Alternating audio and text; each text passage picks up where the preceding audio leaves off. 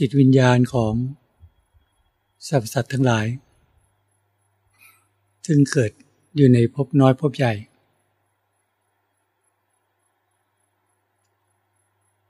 ก็เพราะว่ามีความหลง มีความไม่รู้ ครอบงำจิตใจของแต่ละบุคคลทำให้มีความ เห็นผิด ในการที่กระทำในสิ่งที่ไม่ดี เมื่อกรรมนั้นให้ผล ก็ไปเกิดในภพภูมิที่ไม่ดี ถ้าทำในสิ่งที่ดี ก็ยังได้เกิดในภพภูมิที่ดี แต่ว่าการเกิด อยู่ในแต่ละภพแต่ละชาติ ก็ยังมีความหลง ความไม่รู้ครอบงำจิตใจของตน แม้แต่ภพภูมิที่มีความสุขอย่างละเอียด คือภพภูมิของผม ก็โดยมากมักจะหลงติด ในความสุข ความสงบเยือกเย็นภายในจิตใจ ของตนไม่ได้ แม้แต่ภพภูมิที่หยาบลงมา ก็ภพภูมิของเทวดาทั้งหลาย โดยมากก็ยังติดอยู่ในความสุขอันเป็นทิพย์แม้นในภพภูมิที่หยาบลงมาอีก คือในภพภูมิของมนุษย์ คนโดยส่วนมากที่เกิดขึ้นมา ก็ยังติด ในความสุข ที่มีอยู่ในโลกนี้ แม้ไม่ใช่เป็นความสุขที่ยิ่งใหญ่อะไร ไม่ใช่เป็นความสุขที่เที่ยงแท้ถาวร แต่จิตวิญญาณของคนเราที่มีความหลงมีความเห็นผิด ก็ยังมีความยึดมั่นถือมั่น ในความสุขทั้งหลายทั้งปวง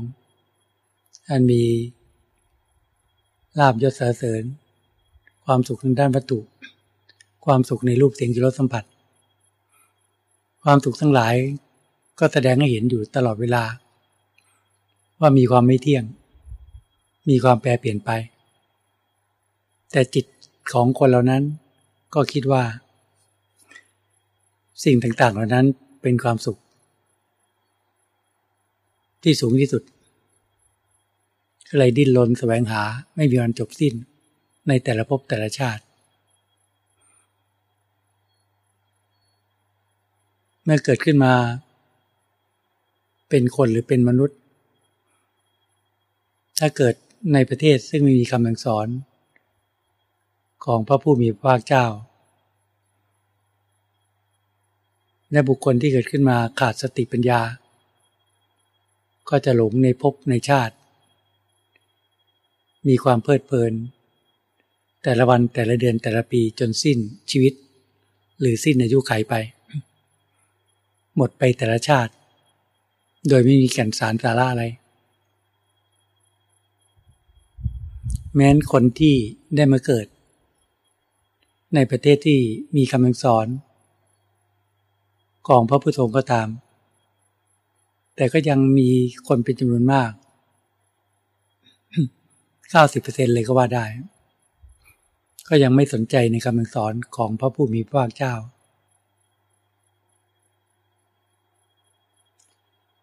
10%ผู้ที่สนใจในคำสอนของพระพุทธองค์เพราะเห็นความทุกข์ที่เกิดขึ้นทางร่างกาย เห็นความทุกข์ซึ่งเกิดขึ้นเป็นในจิตใจของตน มีความมุ่งหวังที่จะหาทาง ที่จะละความทุกข์หรือดับความทุกข์ขนาดคำสั่งสอนของพระผู้มีพระเจ้า ท่านก็ตัดไว้ 2,600 กว่าปี ชี้ทางบอกทาง ให้ผู้ที่มีความมุ่งหวัง ที่ปัจจนา ความพ้นทุกข์หรือเพื่อทำให้แจ้งซึ่งปฏิพาน ได้รู้จักขนทาง ที่จะตัดตรงไปเพื่อทำให้แจ้งซึ่งไม่ผ่าน คือการละการกระทำบาปทั้งหลายทั้งปวง การบำเพ็ญบุญกุศลทั้งหลายทั้งปวงให้ถึงพร้อม การพัฒนาจิตของตนให้มีความสะอาดให้มีความบริสุทธิ์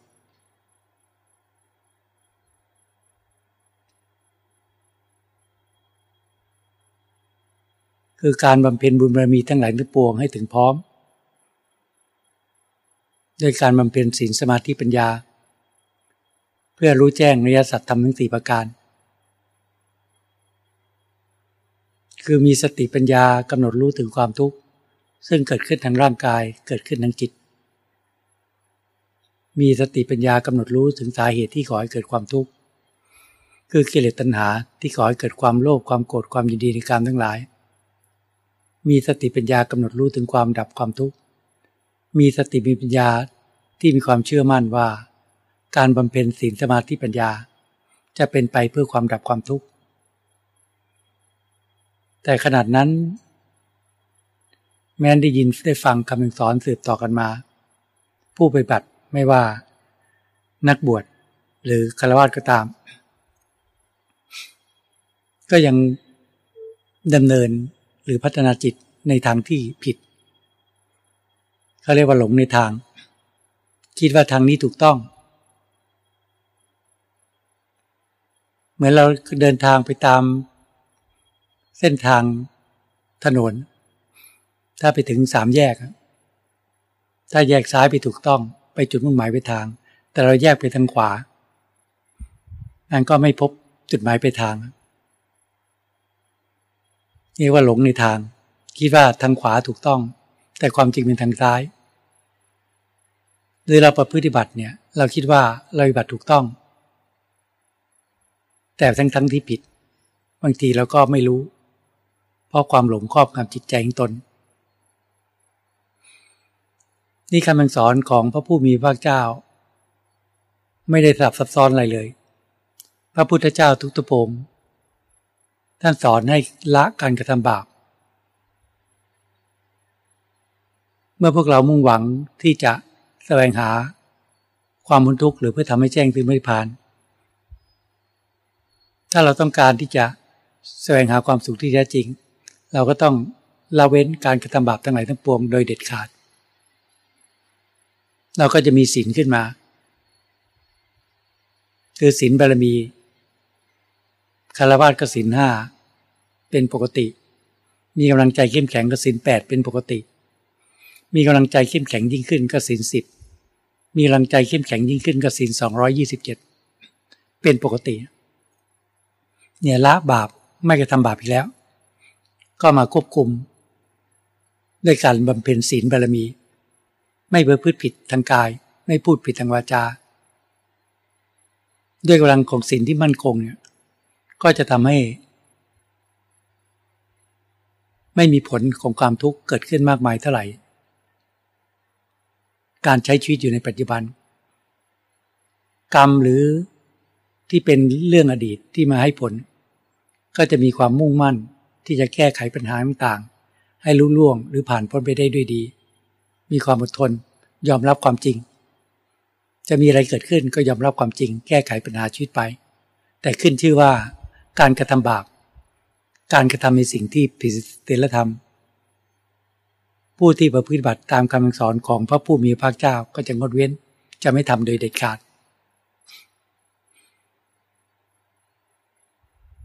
ด้วยกำลัง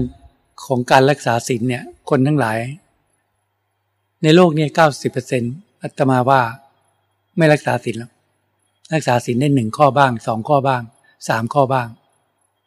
ไม่ครบทั้งห้าประการ จะมีแค่สิบเปอร์เซ็นที่จะรักษาได้ แล้วจะไปได้จะพัฒนาจิตไปได้ มันก็ยังยากอีก เพราะการบำเพ็ญสมาธิภาวนานั้นยากขึ้นไปอีก และแบบที่เราได้ยินได้ฟัง ได้เห็นคนทั้งหลาย คนที่คิดจะทำสมาธิภาวนา ก็มีได้น้อยอีกเก้าสิบเซนไม่ทำสมาธิภาวนาหรอก อีกสิบเปอร์เซ็นทำบางวัน บางอาทิตย์บางเดือน หรือบางคนทำทุกๆวัน แต่ขนาดนั้นสมาธิก็ยังไม่เกิด ไม่ใช่ง่าย แต่ไม่เหลือวิสัยของคนเราที่จะพื้ปฏิบัติ คนที่จะมุ่งมั่นบำเพ็ญสมาธิภาวนา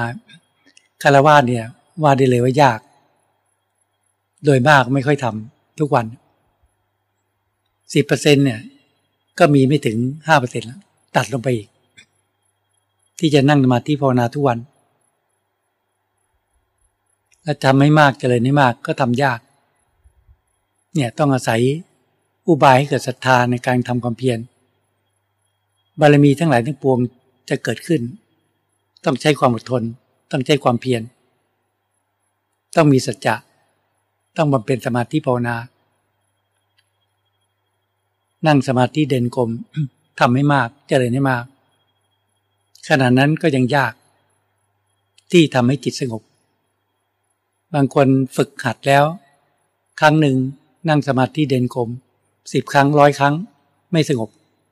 ก็สู้กิเลสไม่ได้ก็เลิกลา ยอมแพ้ ไม่ไปพึ่งปฏิบัติทิ้งไป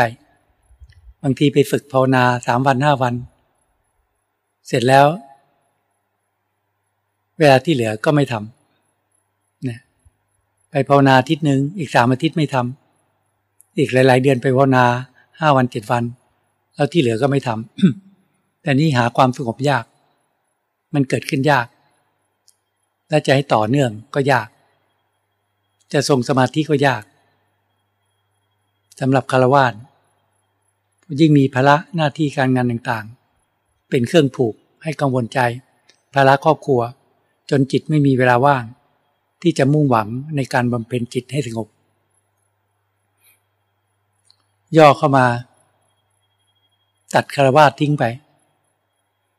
พระพิสุทธิสมณีนมีความพร้อมมากกว่า พร้อมยังไงสละหน้าที่การงานต่างๆ ไม่ต้องยุ่งเกี่ยวกิจการงานภายนอก มีแต่กิจของสงฆ์ซึ่งไม่ได้มีมากกระมายอะไร เป็นกิจวัตรประจำวัน ดังนั้นการงานของพระคือการบำเพ็ญสมาธิภาวนาวางภาระครอบครัว วางภาระหน้าที่การงาน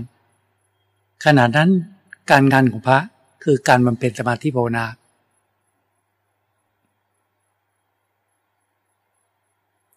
ก็ยังมีน้อยคนที่จะบำเพ็ญสมาธิภาวนาให้มาก นั่งสมาธิเดินกลม บางทีก็ปล่อยจิตปล่อยใจไปกับเรื่องต่างฟุ้งซ่านไป ความเพียรก็น้อย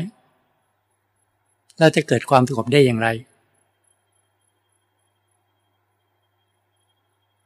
มันอุปสรรคมีทุกอย่าง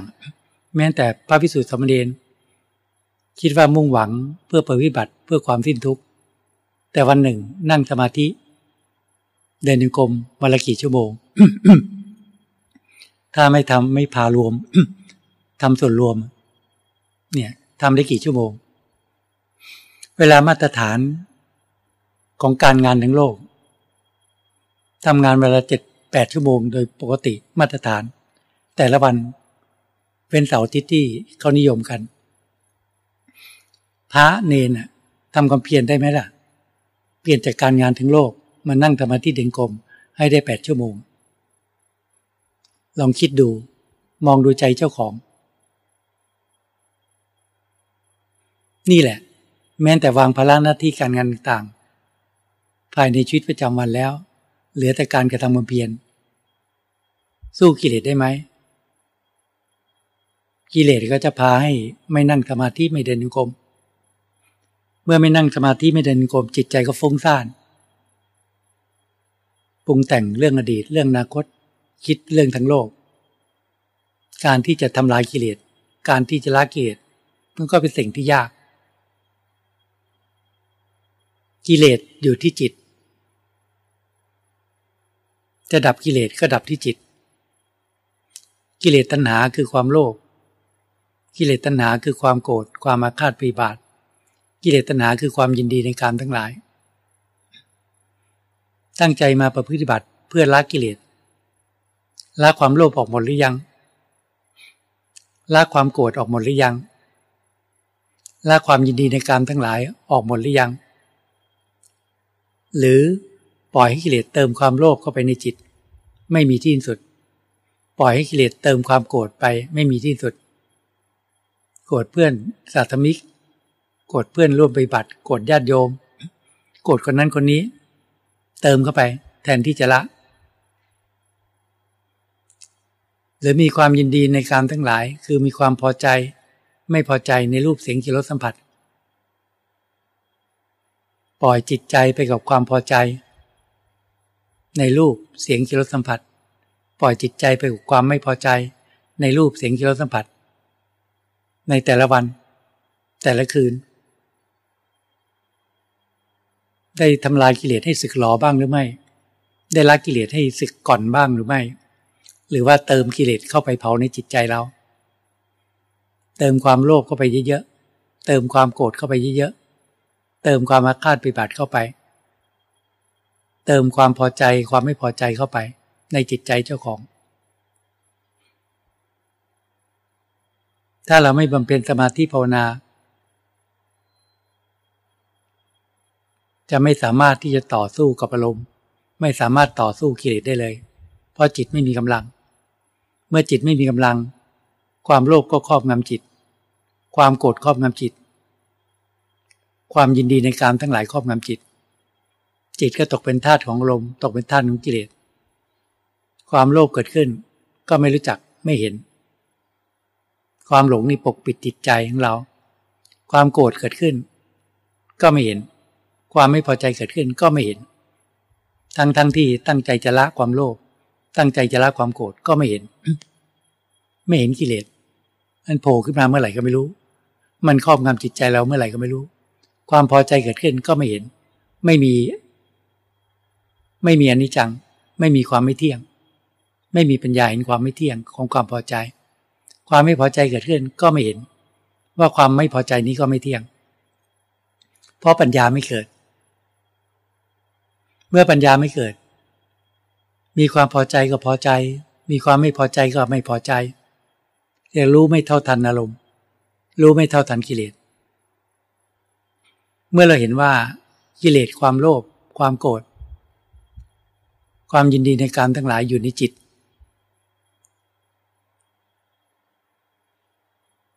การที่จะมีสติปัญญาเห็นกิเลสหรือรู้เท่าทันกิเลสมีกำลังที่จะทำลายกิเลสภายในจิตใจตนได้ ต้องมีความอดทนมีความเพียรบำเพ็ญสมาธิภาวนา ถ้าทำจิตให้สงบไม่ได้ ก็อย่าหวังว่า จะไปทำลายกิเลสได้แค่ความสงบยังทำไม่ได้ แล้วเราปล่อยวันเดือนปีให้ล่วงเลยไป ความเพียรเรา เหมาะสมลงทุนเหมาะสม ขนาดไหนที่จะก่อให้เกิดสติปัญญาทำความเพียรน้อย แต่ต้องการสมาธิต้องการความสงบเอาบายให้ตัดห่วงตัดกังวลต่างๆไป พระผู้มีพระภาคเจ้าท่านก็ให้ตัดห่วงกังวล ญาติพี่น้องจำลองเนื้อหน้าที่การงานกังวลต่างๆ การติดต่อให้น้อย ไม่ใช่ว่า ส่งจิตออกไปภายนอก ติดต่อคนนั้นคนนี้มันเรื่องกังวลใจทั้งสิ้นต้องเล็กเล้นบำเพ็ญภาวนา การอยู่ในที่ต่างๆ อยู่วัดต่างๆ ที่พักสงฆ์วัดต่างๆ ก็เป็นฐานที่สงบสงัด จริง ๆ ฐานที่สำนักปฏิบัติทางสายเราเนี่ย สงบสงัดแทบทุกแห่ง ถ้ารู้จักการภาวนา มันสงบอยู่แล้ว กลางวันก็สงบกลางคืนก็สงบเหลือแต่ใจเราไงสงบไหม ใจคิดฟุ้งซ่าน ใจคิดสารพัดเรื่องสารพัดอย่าง พระผู้มีพระภาคเจ้า หรือครูบาอาจารย์ท่านก็บอกให้กำหนดกรรมฐาน แล้วเรากำหนดไหม เรากำหนดสติอยู่กับกรรมฐานที่เราไปกรรมภาวนาไหมหรือทิ้งกรรมฐาน ปล่อยจิตใจไปกับความคิด ปล่อยจิตใจไปกับอารมณ์ แล้วเมื่อไหร่จิตเราจะสงบเพราะเราไม่ตัดความคิดไม่ตัดอารมณ์ เราตัดไปเรื่อยๆ ตัดความคิดตัดอารมณ์ด้วยการกำหนดสติอยู่ปัจจุบันทำความเพียรนั่งสมาธิเด่นกลมให้ต่อเนื่อง ให้เป็นสายหลวงพ่อชาเคยเปรียบเทียบไว้ว่า เหมือนหยดน้ำที่หยดทีหยด จากน้ำก๊อกก็ดี มันหยดทีละหยด เราก็เร่งกระแสน้ำเปิดก๊อกให้แรงขึ้น จากหยดทีหยดมันก็ยาวขึ้นยาวขึ้นจนเป็นสายน้ำความหมายฉันใดฉันนั้นท่านหมายถึงสติที่ต่อเนื่อง สติเราขาดเหมือนหยดน้ำขาดมันก็ช่วงที่ขาดก็เผลอสติ พอมีสติก็เลิกรู้ พอขาดก็เผลอสติ ท่านให้เร่งความเพียร ให้ทำสมาธิ สติก็ต่อเนื่อง สติที่เราฝึกขัดให้ต่อเนื่อง สมาธิก็เกิดขึ้น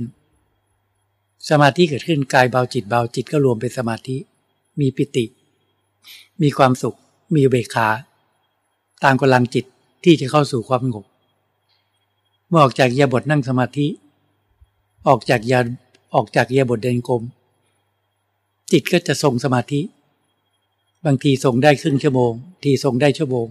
บางทีส่งได้สองชั่วโมงสามชั่วโมง ผู้ที่รู้จักในการปฏิบัติ พอเขารู้ว่าจิตส่งสมาธิเขาก็อัดสมาธิบีก พอจากออกจากยาบทนั่งสมาธิจิตสงบเขาไปเดินหนึ่งคมต่อ อัดเข้าไปอีก อัดความสงบเข้าไป มีปิติมีความสุขมีเบขาทรงวิกเมื่อออกจากยาบทเดินกรมทำกิจวัตรประจำวันก็มีสติ เขาทรงสมาธิมีสติ ไม่ให้คาดเคลื่อน ไม่ปล่อยจิตใจฟุ้งซ่าน แม้นอยู่ในบททั่วไป เห็นความคิดเขาก็พิจารณา ละ รู้เท่าทัน เมื่อทำกิจวัตรส่วนรวมเสร็จ เขาก็ไม่แพ้กิเลส เพราะมีสติอยู่ปัจจุบัน มีปัญญาเห็นกิเลส เห็นอารมณ์ ก็พิจารณาละอารมณ์ไปเรื่อย พอมีเวลาว่างก็อัดสมาธิเข้าไปอีก คือเข้าที่นั่งสมาธิกำหนดสติต่อเนื่องอีก นั่งสมาธิไปจิตก็สงบอีก นั่งสมาธิเสร็จมีเวลาว่าง เปลี่ยนยาบทเดินกรมก็สงบอีก มันก็ต่อเนื่องเป็นสายไงทำนี้ไปทุกๆวัน สมาธิก็เกิดขึ้น เมื่อสมาธิเกิดขึ้น จิตก็ทรงสมาธิ ออกจากยาบทนั่งสมาธิจะยืนเดินนั่ง ทำกิจการงานอะไรก็แล้วแต่จิตก็ทรงสมาธิคือจิตสงบ นี่แหละ เมื่อจิตสงบ สติปัญญาที่เกิดขึ้น เมื่ออยู่ในบททั่วไป สติปัญญาก็จะเห็นจิต เห็นอารมณ์ที่พุ่งออกจากจิต คือกระเพื่อมออกมาจากจิต อารมณ์นี้จะเกิดขึ้นได้ ก็แต่เมื่อ เราออกจากสมาธิในบทนั่งสมาธิเดินกลม ตาเห็นรูป หูได้ยินเสียง จมูกดมกลิ่น ลิ้นสัมผัสรส ร่างกายสัมผัสเย็นร้อนอนแข็ง ความรู้สึกหรือเรียกว่าอารมณ์ จะเกิดขึ้นที่จิต คือความพอใจ ความไม่พอใจ ความเฉย การปฏิบัตินั้น พระพุทธองค์ท่านให้ทำจิตให้เป็นกลางทำจิตให้ว่างจากอารมณ์ เมื่อตาเห็นรูป เกิดความพอใจ สติปัญญาก็ต้องพิจารณาเห็นความไม่เที่ยงของความพอใจ ตาเห็นรูปเกิดความไม่พอใจ สติ รู้เท่าทันปัญญาพิจารณาเห็นความไม่เที่ยงของความไม่พอใจ และปล่อยวางจิตก็เป็นกลาง เสียงกลิ่นรสสัมผัสก็เช่นเดียวกัน ได้ยินเสียงไพเราะเกิดความพอใจ ก็มีปัญญาเห็นความไม่เที่ยงและปล่อยวาง เพราะมีสติมีสมาธิเห็น เสียงไม่ไพเราะก็มีสติปัญญาเห็นความไม่เที่ยงและปล่อยวาง จิตก็ว่างจากอารมณ์เป็นกลาง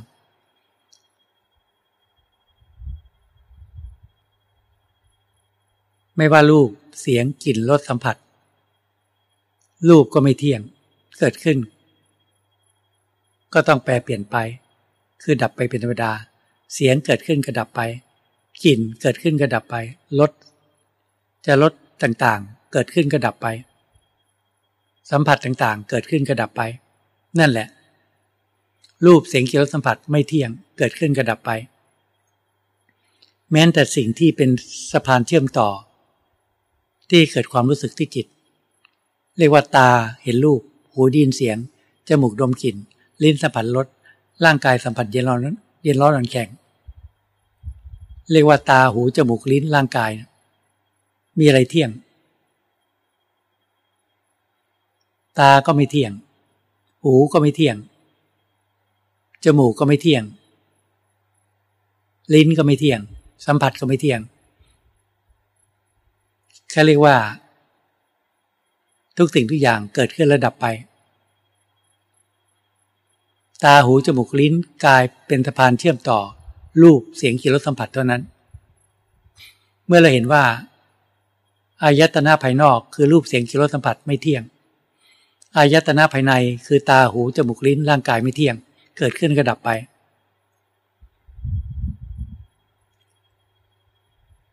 สติปัญญาจี้เข้ามาที่จิต ทั้งอายัตอายตนะภายนอกอายตนะอายตนะภายใน ก่อให้เกิด อาการของจิต คือความพอใจ ความไม่พอใจหรือเฉยๆเราไม่ต้องสนใจในรูปเสียงจรสสัมผัส ไม่ต้องสนใจในตาหูจมูกลิ้นกาย สติปัญญาจดจ่อที่จิต ความพอใจทั้งหลายทั้งปวงไม่เที่ยง ความไม่พอใจทั้งหลายทั้งปวงไม่เที่ยง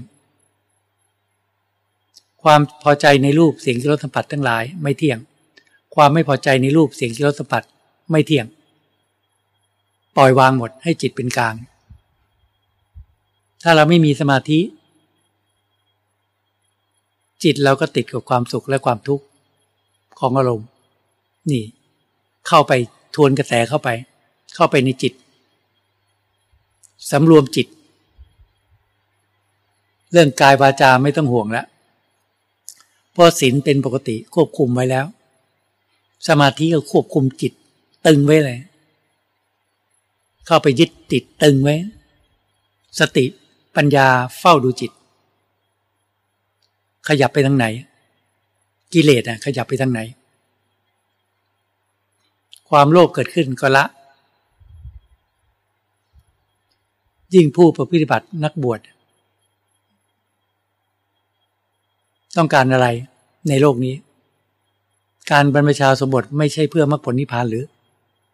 หรือต้องการแสวงหาลาบยศสรรเสริญ ต้องการชื่อเสียง ต้องการเป็นเจ้ารัฐที่หรือไง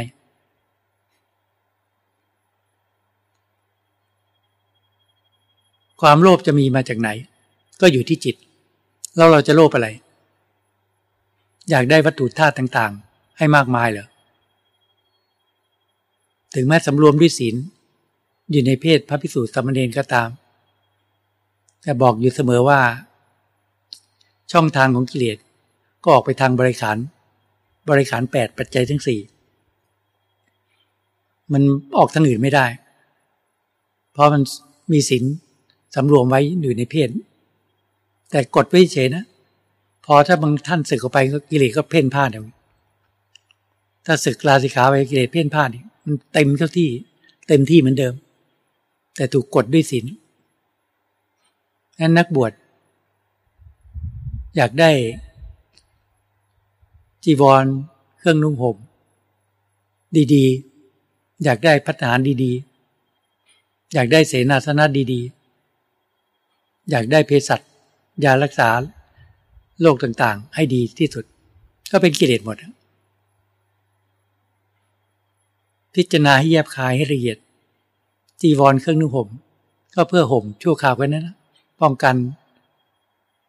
ความไม่เรียบร้อย ป้องกันสิ่งต่างๆห่มชั่วคราว อาศัยชั่วคราว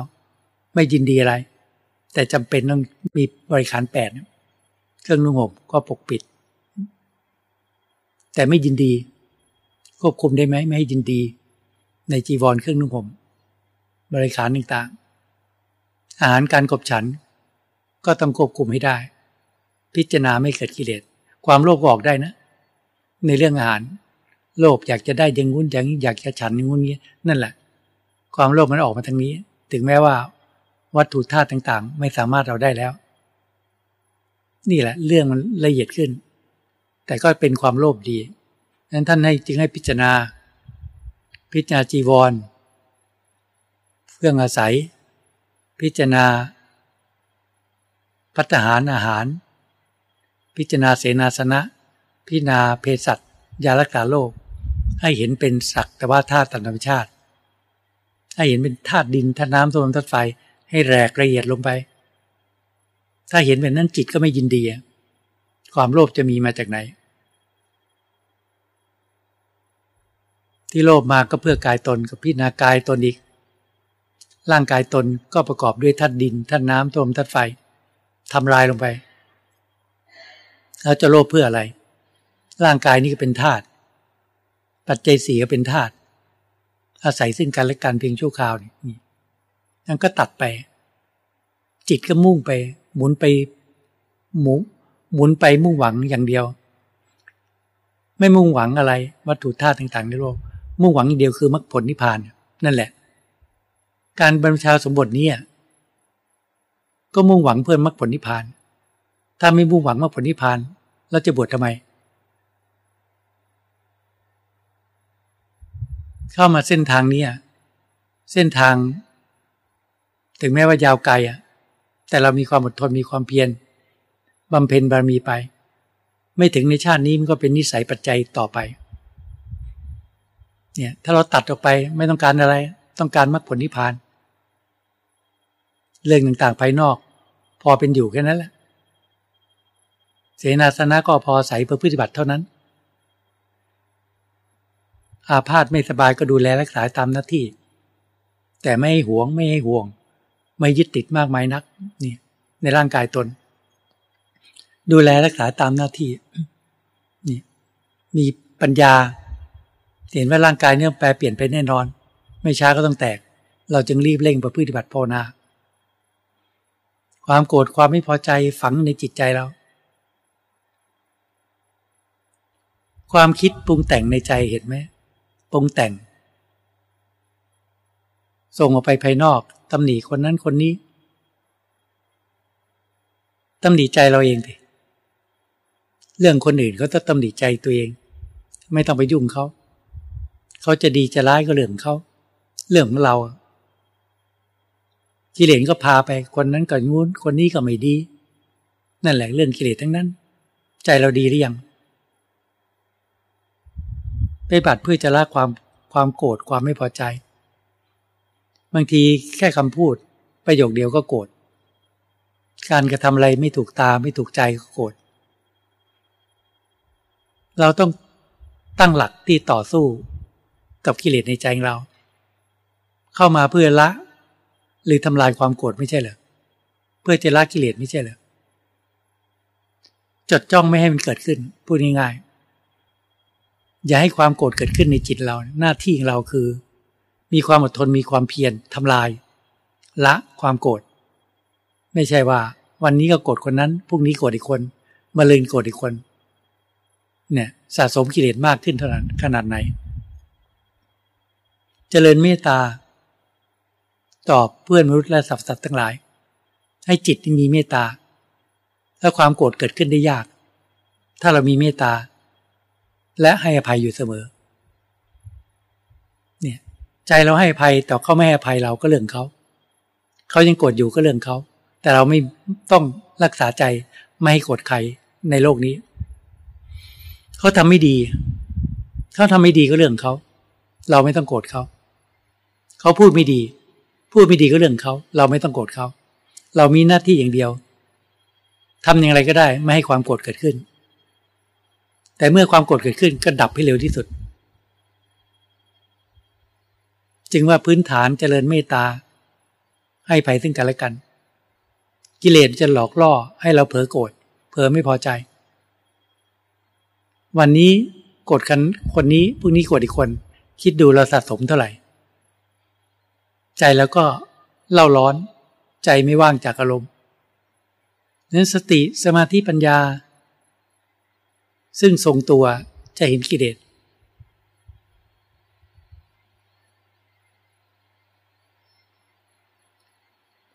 ความโลภเกิดขึ้นแล้วก็ละสิ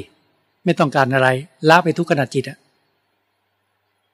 ความโกรธเกิดขึ้นก็ละสิ เอาใบปัญญาละความโกรธออกไป ให้ใจว่างจากลม เข้าสู่ความว่างเข้าสู่ความเป็นกลางให้ได้ทำจิตให้ว่างว่างจากอารมณ์ ความโกรธเกิดขึ้นก็ละ ความไม่พอใจเกิดขึ้นก็ละ ความพอใจเกิดขึ้นก็ละ ละอารมณ์ไปหมด แล้วให้จิตเข้าสู่ความว่าง ในเบื้องต้นก็วางด้วยสมาธิทำจิตให้สงบบ่อยๆ มีปิติ มีความสุข มีเบขา ต่อไปก็เจริญปัญญา มีสติปัญญาเฝ้าดูจิต สิ่งใดละได้จงละสิ่งนั้น พระหลานท่านกล่าวไว้ สิ่งใดละได้จงละสิ่งนั้น เนี่ย ท่านเสลาเถรีท่านกล่าวไว้ สิ่งใดยังละไม่ได้ ก็วางไว้ก่อน วางไว้ก่อนเดี๋ยวไปจัดการทีหลัง ตอนนี้ยังไม่มีกำลัง แต่จัดการแน่นอน ไม่เก็บไว้นานหรอก ไม่เก็บไว้ในใจหรอกนี่ต้องมุ่งแบบนั้น ไม่ใช่ว่ามีแต่สะสมให้มากขึ้นมากขึ้น การปฏิบัติต้องแบบนั้น มีความอดทนมีความเพียรละ ความโกรธอย่าให้เกิดขึ้นเกิด ความโกรธความไม่พอใจเกิดขึ้นก็ละละได้ก็ละละยังไม่ได้วางไว้ก่อน หาบายหาโอกาสที่ทำลายกิเลสไม่ปล่อยให้กิเลสอยู่ในจิตทำลายไปเรื่อยละความโลภละความโกรธละความพอใจไม่พอใจทำจิตให้ว่างไปตลอดสายเนี่ยเห็นกิเลสก็ละไปเรื่อย จิตว่างโผล่มาเมื่อไหร่ก็ทำลาย มันก็น้อยลงอารมณ์ก็น้อยลง อารมณ์ก็บรรเทาบาง ยึดติดในกายตนเนี่ยก่อให้เกิดทิฏฐิมณะ ก็พิจารณากายในกาย พระพุทธองค์ท่านสอนให้พิจารณาร่างกาย พิจารณาผมขนเล็บฟันหนังกระดูก ส่วนต่างๆ ให้เห็นเป็นปฏิคูล พิจารณาสุภากรรมฐานให้เห็นเป็นปฏิคูล ให้เห็นเน่าเปื่อยผุพังไป พิจารณาให้เห็นเป็นธาตุดินธาตุน้ำธาตุธาตุไฟ ในร่างกายนี้ล่ะ สมมติเฉยเป็นชายเป็นหญิงห่อหุ้มด้วยหนัง ลอกหนังออก ก็มีแต่น้ำเลือดน้ำเหลือง เนื้อเอ็นกระดูก มีแต่ความไม่สะอาด พิจารณา สอนให้จิตเห็นความจริง เพิ่งเรียนรู้เรียนจำไม่สามารถปลดเปลื้อง ความทุกข์ออกไปได้ ไม่สามารถละความยึดมั่นถึงมั่นออกไปได้ ต้องภาวนาเห็นความจริงในจิต ทางดำเนินไปเพื่อความสิ้นทุกข์ ก็ศีลสมาธิปัญญาเนี่ยพระพุทธเจ้าทุพงท่านก็สอนอย่างนี้ศีลสมาธิปัญญา ไม่มีเหนือกว่านี้ ไม่ว่าพระเจ้าองค์ไหน ก็สอนให้บำเพ็ญศีลสมาธิปัญญา นี่เป็นอุปกรณ์ที่ทำลายกิเลส กิเลสก็มีความโลภความโกรธความดีในการทั้งหลาย เราก็ใช้ศีลควบคุมกายวาจาให้สงบ ใช้สมาธิควบคุมจิตให้สงบ แล้วสติปัญญาพิจารณาในสิ่งที่จิตเรายึดมั่นถือมั่น เมื่อจิตยึดมั่นถือมั่นในอารมณ์ จิตแล้วก็กระทบความสุขกับความทุกข์ แล้วก็บำเพ็ญสมาธิทรงสมาธิเพื่อมีสติปัญญารู้เท่าทันอารมณ์ แล้วปัญญาก็ทำลายทำลายคือการเห็นความไม่เที่ยง เห็นความไม่เที่ยงของอารมณ์จิตก็ปล่อยวาง เพราะรู้ว่าอารมณ์ไม่มีตัวตน อารมณ์เป็นเพียงอาการของจิต เห็นก็ปล่อยวาง ไม่ยึดมั่นถือมั่นในอารมณ์ค่อยๆปล่อยวาง ความโลภก็น้อยลง ความโกรธก็น้อยลง ความพอใจไม่พอใจก็น้อยลงเนี่ย ปล่อยวางไปเรื่อยๆ ไม่ใช่เพิ่มขึ้นมาเรื่อยๆ ในแต่ละวัน มีแต่ละอารมณ์ไปทุกๆวัน ไม่ใช่เพิ่มอารมณ์เข้ามา เก็บสะสมให้มากขึ้น เราละไปเรื่อยๆ เมื่ออารมณ์มันบางลง เบาบางลง จิตยึดในสิ่งใดก็พิจารณาสิ่งนั้น เมื่อยึดร่างกายว่าเป็นตัวตน ยังทุกข์กับความเปลี่ยนแปลงร่างกาย เจ็บไข้ได้ป่วยก็ทุกข์นั่นแหละ จิตยึดว่าร่างกายนี้เป็นเรา เลยทุกข์ยึดมากก็ทุกข์มาก ร่างกายไปเปลี่ยนแปลเปลี่ยนสวยชราก็ทุกข์อีก ร่างกายจะแตกสายก็ทุกข์อีก เราทุกคนมีเวลา มีเวลาบนโลกนี้ แต่เวลานั้นไม่แน่นอน เพราะอายุไขของคนแต่ละคคลนั้นไม่เท่ากัน แล้วแต่กรรม ที่เราสั่งสมไว้ ว่าจะมียุคไขมากหรือน้อยแตกต่างกันไป แต่เวลาที่เรามีอยู่เนี่ย ทุกลมหายใจเข้าออกเนี่ย เราต้องพิจารณาให้เห็นความจริง ก่อนที่ความจริงจะปรากฏ ความจริงจะปรากฏ คืออะไร ความจริงที่จะปรากฏคือทุกคน เกิดมาแล้ว ย่อมมีความตายที่สุด ช่วงนี้หลังปีใหม่มาพูดเสมอว่าหลวงปู่สิมท่านให้พิจารณามรณงมีภวิสติ เราจะถึงซึ่งความตายแน่นอน ไม่ช้าก็เร็ว นี่ สิ่งที่แน่นอนคือ เรามีเวลาถึงแค่หมดลมหายใจ ระหว่างที่เรามีลมหายใจ เราจะทำอะไรทำอะไรให้เป็นแก่นสารสาระแก่จิตใจเราบ้าง เรายึดมั่นถือมั่นในร่างกาย เรากลัวความแก่ เรากลัวความเจ็บ เรากลัวความตาย สิ่งที่เรากลัวทุกอย่างเนี่ยได้หมดเลยได้หมดในทุกคน ไม่เลือกว่า คนมีฐานะ หรือคนรวยคนจน คนต่ำต้อย หรือสูงส่งขนาดไหนก็แล้วแต่ ใครเกิดขึ้นมาในโลกนี้ได้หมด เป็นความยุติธรรมของธรรมชาติ ใครเกิดมาต้องพบความแก่ ใครเกิดมาต้องพบความเจ็บไข้ได้ป่วย ใครเกิดมาต้องพบความตาย ไม่อยากได้ก็ต้องได้ เพราะเราเดินไปเส้นทางนี้เกิดมาก็ต้องแก่ต้องเจ็บต้องตาย แล้วจะไปกลัวทำไม ให้อาถานให้กล้าหาญแต่ระหว่างที่ยังไม่แก่ ระหว่างที่ยังไม่เจ็บ ระหว่างที่ยังไม่ตาย ฉันจะบำเพ็ญบุญบารมีให้ถึงพร้อมไว้ ฉันจะบำเพ็ญศีลบำเพ็ญสมาธิบำเพ็ญภาวนา ก่อนที่ร่างกายนี้จะแตก นี่การสั่งสมบุญบารมีเป็นแบบนี้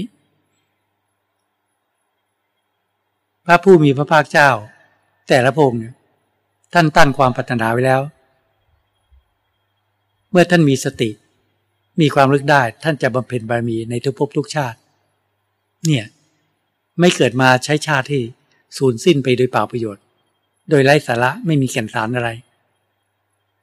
กว่าจะสร้างบารมีเป็นพุทธเจ้าแต่ละพงนั้น แสนยากแสนลำบาก แม้แต่เป็นสาวกแค่นั้นก็ยังยากลำบาก แต่ไม่ยากเท่าพุทธเจ้า ไม่ยากเท่ากับอิสิติสาวกนี่เพราะฉะนั้นในเกิดการเกิดขึ้นมา เมื่อเรา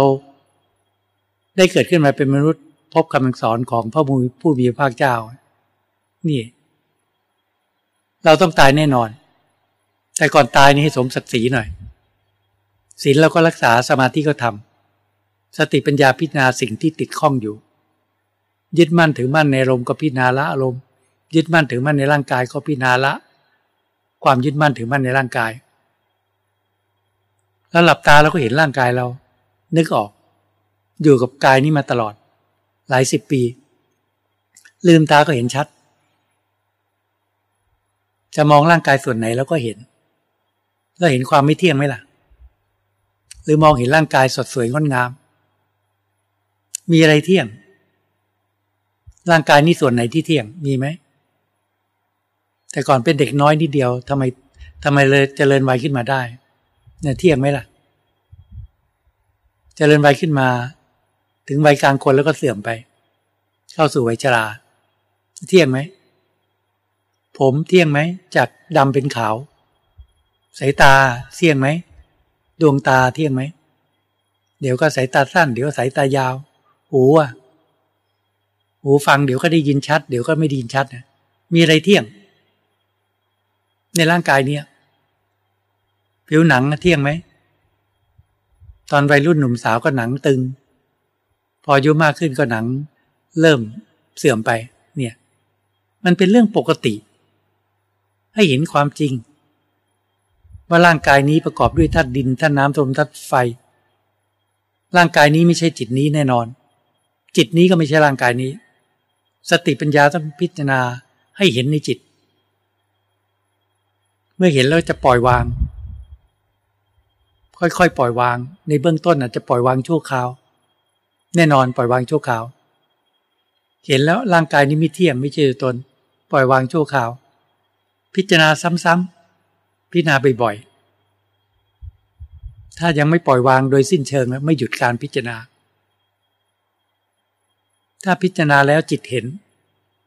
ว่าร่างกายนี้ไม่เที่ยงไม่เจอตนก็ค่อยๆ ปล่อยวางทีละส่วน ถ้าเต็มรอบของเขาก็ปล่อยวาง ความยึดมั่นถือมั่นในร่างกายอย่างหยาบ เนี่ย ออกไปส่วนหนึ่งจากสามส่วนเนี่ยอย่างหยาบนี่บรรลุพระโสดาบันผล ความโลภน้อยลง ความอาฆาตบาตไม่มี มีความโกรธแต่สามารถละได้ง่าย เพราะเจริญมรรคมันตั้งแต่เบื้องต้นเนี่ยสติปัญญาก็ละเอียดคมละได้ง่าย ความพอใจความไม่พอใจก็ไม่เที่ยงจิตเห็น บางลง ความยึดมั่นในถือมั่นในตัวตนก็น้อยลง ทิฏฐิมานะก็น้อยลง มีอารมณ์ก็พิจารณาอารมณ์ละอารมณ์ละเอียดออกไปอีก เหมือนเดิม เห็นความไม่เที่ยงเหมือนเดิม มันละง่าย เพราะว่ารู้จักแนวทางแล้วเรียกตกกระแสศีลสมาธิปัญญาทรงตัวละเอียด สติปัญญาก็พิจารณาละความโลภที่ยังเหลืออยู่ สติปัญญาก็พิจารณาละความโกรธที่ยังมีอยู่ สติปัญญาเห็นความไม่เที่ยงของความพอใจ ความไม่พอใจ ก็ละง่าย เพราะว่าเคยทำมาแล้วมักในเบื้องต้น เห็นแล้วก็ละ ความยึดมั่นถึงมั่นในกายตน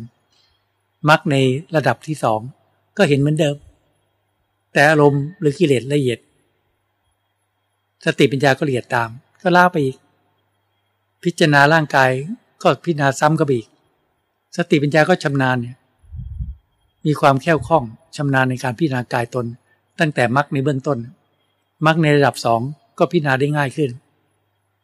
ถ้าเต็มรอบเขาก็ละ ความยึดมั่นถึงมั่นในร่างกายส่วนที่สอง อย่างกลางเนี่ย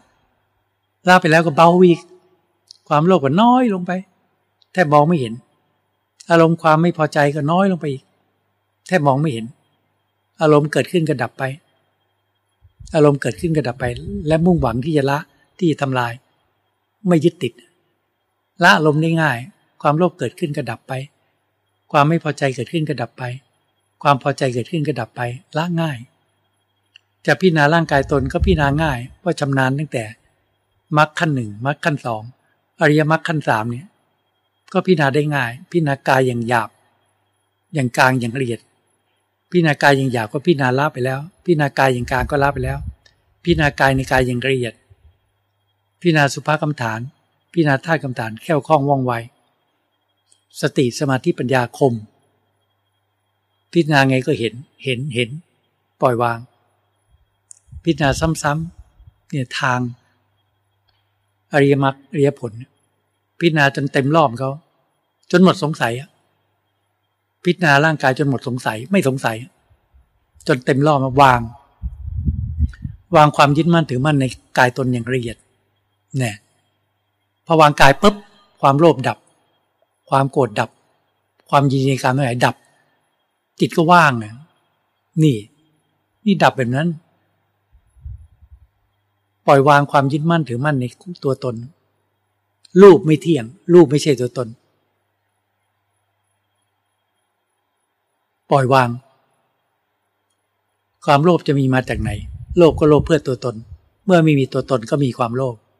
ความโกรธมาจากไหน เมื่อไม่มีตัวตน ความยินดีในการทั้งหลายมาจากไหน เมื่อไม่มีตัวตนเหลือแต่จิต จิตที่เป็นอิสระ จิตที่ว่างจากความยึดมั่นถือมั่นในกายตน ก็สงบเย็น นี่ สบายจิตว่าง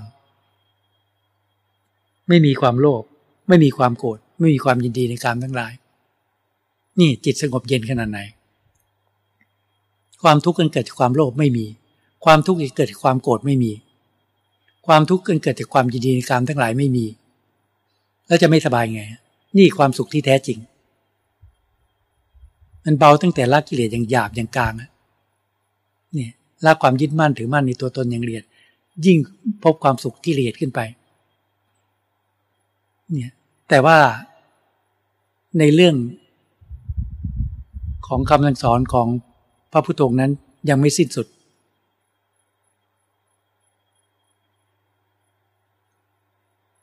ละความยึดมั่นถือมั่นในกายตน แต่ยังละไม่ละความยึดมั่นถือมั่นในจิต ยังมีความยึดมั่นถือมั่นในจิตส่วนละเอียด นี่ ยังไม่สิ้นสุดของพระพุทธศาสนา สติสมาธิปัญญา ก็จะเรียดขึ้นไปศีลทรงตัวเป็นปกติ ตั้งแต่มรรคเบื้องต้น สมาธิก็เรียดขึ้นไปตามลำดับลำดับ จนจิตว่าง ความควรใจในเรื่องต่างก็ไม่มี เมื่อจิตว่าง สติปัญญาก็ละเอียดตาม ก็จะเห็นกิเลสที่ละเอียดในเบื้องต้นนะจะติดอยู่ความสงบ ความสุขสุละเอียดจนไม่เห็นกิเลสเพราะว่ากิเลสกับจิตนั้นอยู่ด้วยกัน แนบสนิทเป็นเนื้อเดียวกัน จนไม่เห็นกิเลสความโลภอยู่ไหน หาไม่เจอ ความโกรธอยู่ไหน หาไม่เจอ ความยินดีในการทั้งหลายอยู่ไหนหาไม่เจอ เพราะไม่มีในจิต แต่สิ่งที่จิตไม่คิด ที่หลงไปยึดมั่นถือมั่น คือความสุขสุเรียนนี่แหละ คือความว่าง แล้วจิตนี้ก็หลงยึดมั่นถือมั่นในความสุขนี่แหละว่าเป็นจิต ว่าจิตมันสุขสงบละเอียด ความจำได้ไม่รู้ จิตก็ยังยึดว่าเป็นเรา ความนึกคิดปรุงแต่ง ในเรื่องที่ดี การใช้สติปัญญาทำลายกิเลสทุกขั้นตอน ก็ยังยึดมั่นถือมั่นเราเป็นเรา การรับรู้ผู้รู้ที่เกิดขึ้นเรียกวิญญาณการรับรู้ ตั้งแต่เบื้องต้น ก็คิดว่าเป็นเรามาตลอด ตั้งแต่จิตที่มีกิเลสเรียผู้รู้หรือวิญญาณ ก็ยึดว่าเป็นเรา ผู้รู้ของพระโสดาบันก็ยังยึดว่าเป็นเรา ผู้รู้ของพระสกิทาคามี ก็ยึดว่าเป็นเรา ผู้รู้ของพระนาคามีผล หรือวิญญาณการรับรู้เนี่ย ก็ยึดว่าเป็นเรา เนี่ยความหลงของจิต เมาไว้ทุกสิ่งทุกอย่างที่เหลืออยู่ว่าเป็นจิต เราจะหากิเลสที่ไหน หาไม่เจอแล้วเพราะคิดว่า กิเลสคือความโลภเราก็ทำลายหมดแล้ว ก็ละได้แล้ว ปล่อยวางได้แล้ว กิเลสคือความโกรธเราก็ละได้แล้ว ปล่อยวางได้แล้ว กิเลสคือความยินดีในกามทั้งหลาย เราก็ละได้แล้ว ปล่อยวางได้แล้ว แล้วกิเลสอยู่ที่ไหน นี่ความหลงส่วนละเอียดมันอยู่ในจิต กิเลสกับจิตอยู่ด้วยกัน จนไม่เห็น เมื่อไม่เห็นก็ไม่รู้จะทำลายกิเลสที่ไหน ก็อยู่ในความสงบอยู่ความว่าง สบาย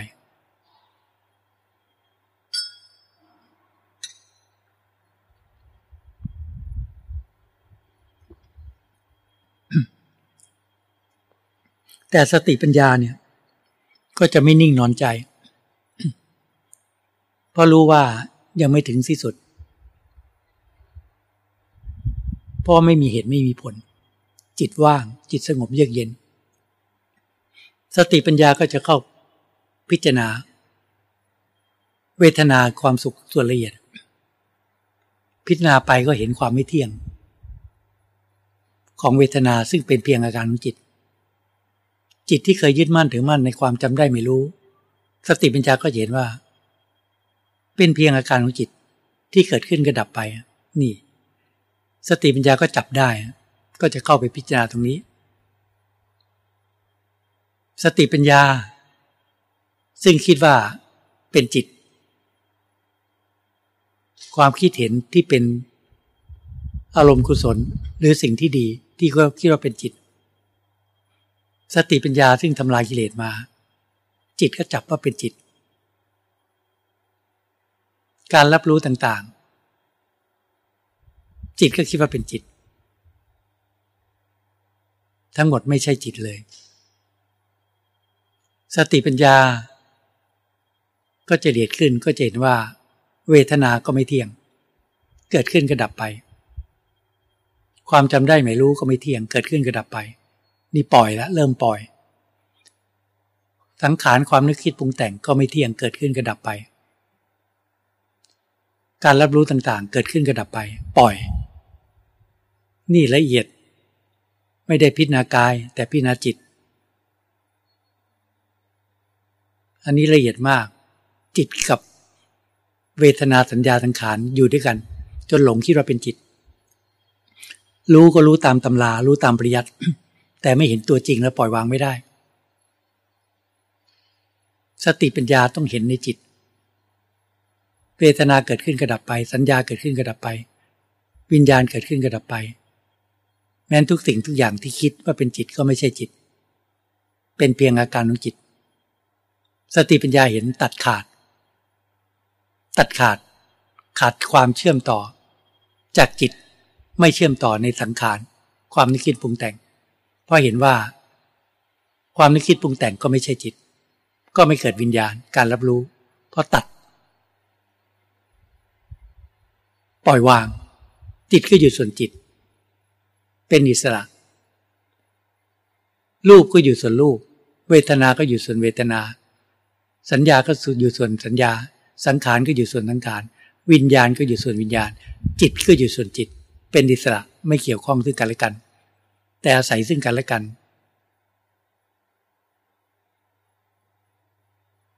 เมื่อจิตไม่ยึดมั่นถือมั่นในสิ่งใด จิตก็เป็นอิสระ เรียกว่า ครูบาอาจารย์ท่านมักกล่าวว่า เป็นธรรมชาติที่บริสุทธิ์คือดับความหลง ที่เคยยึดมั่นถือมั่นในสิ่งทั้งหลายทั้งปวง ปล่อยวาง เป็นความรู้ที่บริสุทธิ์เกิดขึ้นมา เป็นความบริสุทธิ์ของจิต นั่นแหละ จึงหมดหน้าที่ในการไปปฏิบัติ คือจุดมุ่งหมายของพระผู้มีพระพระภาคเจ้า คือการทำให้แจ้งซึ่งปฏิพานคือการดับความหลง ไม่ยึดติดในสิ่งใด แม้นทำทั้งหลายทั้งปวงที่รู้ที่เห็นก็ปล่อยวางทำทั้งหลายทั้งปวงก็เป็นอนัตตา ปล่อยวางทุกสิ่งทุกอย่าง จิตไม่ยึดมั่นถือมั่นในสิ่งใด นั่น หมดหน้าที่แห่งการภาวนา หมดหน้าที่แห่งการพิจารณาเนี่ยก็จิตก็เป็นสระเป็นธรรมชาติที่บริสุทธิ์ เป็นความรู้ที่บริสุทธิ์ ไม่ใช่จิตโง่ จิตไม่รู้เรื่องอะไร เหมือนก้อนหินไม่รู้เรื่องอะไร เป็นความรู้ที่บริสุทธิ์ จะมาใช้เวทนาสัญญาสังขารวิญญาณก็ใช้ได้ แต่ไม่ติด ใช้รูปร่างกายก็ใช้ได้ แต่ไม่ติด จนกว่าร่างกายจะแตก เมื่อร่างกายจะแตกก็ปล่อยวางทุกสิ่งทุกอย่าง นั่น เป็นอย่างนั้น นี่จุดมุ่งหมายในการประพฤติบัติหนทางที่ยาวไกลนี้ ทุกคนต้องสั่งสมบุญบารมีก้าวเดินไปหนที่ยะทางที่ยาวไกลก็จะสั้นเข้า สั่งสมนิสัยปัจจัยไว้ ดังเช่น สมเด็จพระสัมมาสัมพุทธเจ้า ดังเช่น พระหลานสาวกทั้งหลายเนี่ยเป็นตัวอย่างเป็นแบบอย่าง ให้ยึดปฏิปทาของพระผู้มีพระเจ้าเป็นแบบอย่าง ให้ยึดปฏิปทาคำสอนของพระหลานสาวกทั้งหลายเป็นแบบอย่าง ถ้าเราเดินไปทางที่ถูกต้องพบชาติก็สั้นเข้า และสามารถทำให้แจ้งซึ่งวิธีพาน ในที่สุดได้ อันนี้ก็ให้ความคิดเห็นกับพวกเราพอสมควร ก็ขอยุติแต่เพียงเท่านี้